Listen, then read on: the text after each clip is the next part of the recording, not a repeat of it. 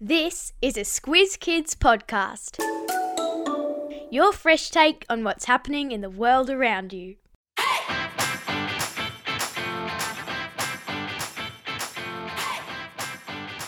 Each week, we give the world globe a spin and see where we land. Then we take the kids of Australia on an audio excursion to visit that country and its people.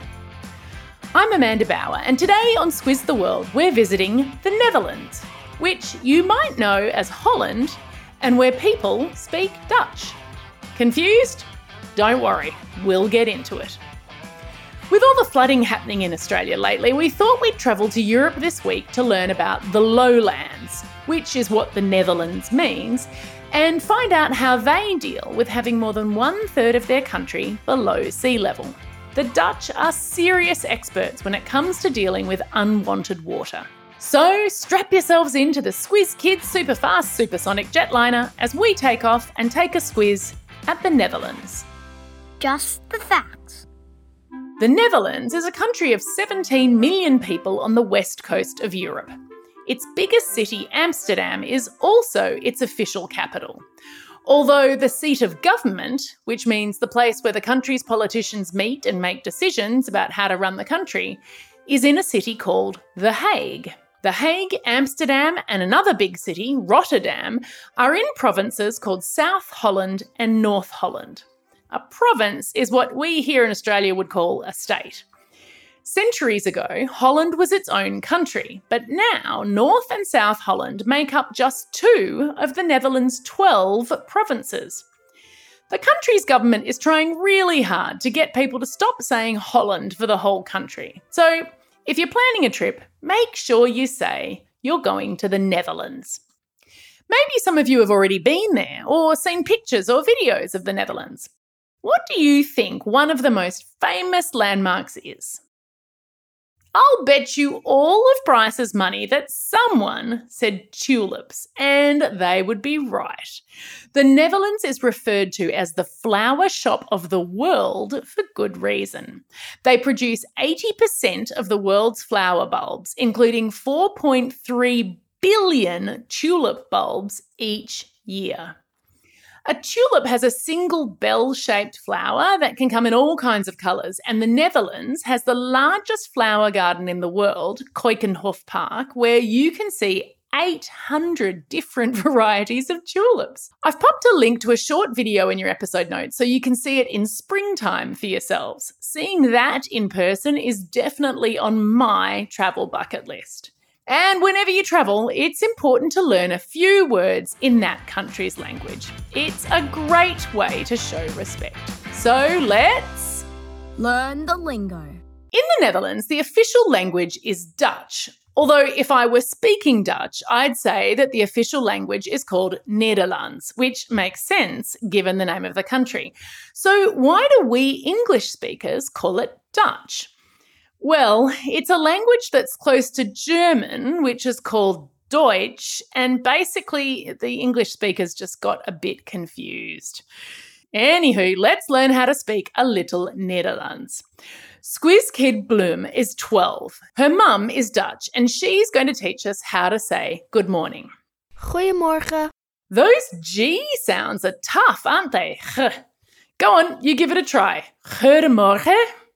People are always really grateful when you just try to speak their language. They might even thank you for it. Hey, Bloom, how do we say thanks a lot? Dankjewel.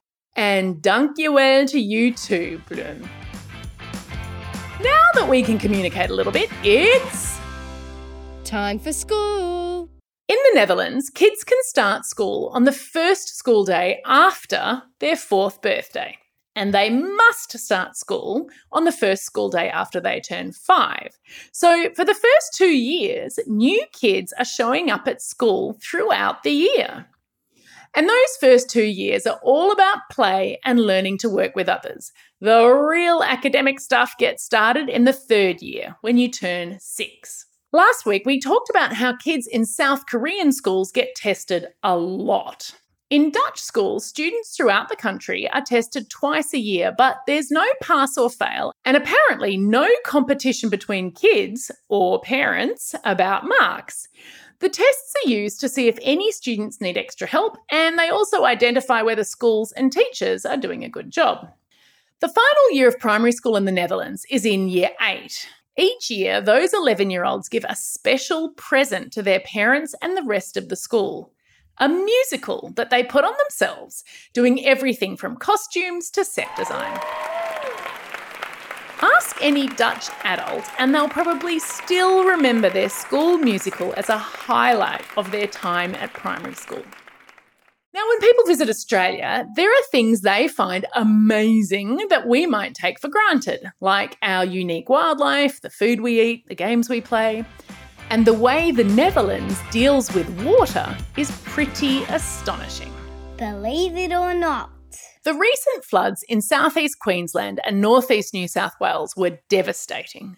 But did you know that in the Netherlands, two thirds of the entire country is in regular danger of flooding? One third sits below sea level, and the other third is very close indeed. 2,000 years ago, all of the Netherlands was a swamp. To build their homes, the first permanent inhabitants built artificial hills so that their houses wouldn't float away with the tides. In the capital, lots and lots of houses are built raised up on wooden poles. And of course, the Dutch started to build something called dikes. These were basically ridges of earth built along a river or around a field to stop the flow of water. There are now 22,000 kilometres of dikes in the Netherlands, even though it only has 800 kilometres of coastline. I've popped a link in your episode notes to show how they crisscross the entire country.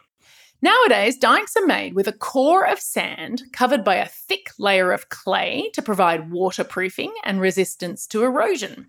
It may then be covered with rocks or tarmac before putting grass on top and leaving sheep to graze there. Now, those sheep are part of the fight against flooding. They keep the grass dense and they compact the soil down, which makes the dike less likely to erode. Smart, huh? The Dutch also dug drainage ditches many hundreds of years ago to bring water away from flood prone areas. After a special type of windmill was invented in the 15th century, they were used to pump water out too. There are about 1,000 of these old windmills all over the country. Nowadays, the Netherlands have massive sea and storm surge barriers to protect against flooding. They test those dikes really often, and because of climate change, they're also relocating some people away from vulnerable areas. And yes, that means they're moving people from their old homes to new ones, something lots of countries are considering as sea levels rise. Phew, I've learned a ton about the Netherlands and now I'm starving. I think it might be dinner time. I wonder if it's their diet that makes Dutch men the tallest in the world, measuring on average 183 centimetres or 6 feet. The women aren't far behind, reaching on average 171 centimetres. No one is exactly sure why, but they think it might be a combination of their genetics, their healthcare system, and their diet rich in milk, cheese, and licorice.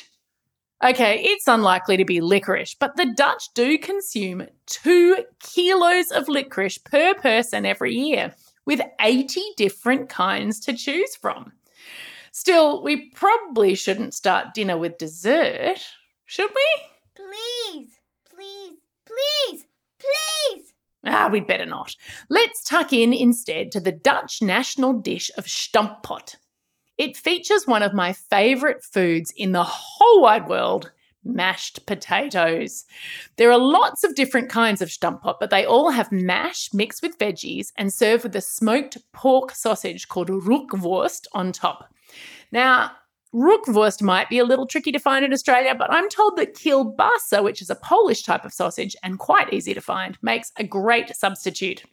There's a recipe in your episode notes, but don't forget the licorice for dessert. Time for the quiz. This is the part of the podcast where you get to test how well you've been listening. Question number one What kind of flower is the Netherlands famous for? Come on, Amanda, give us a hard one. It's a tulip. Question number two How much licorice does the average Dutch person eat each year?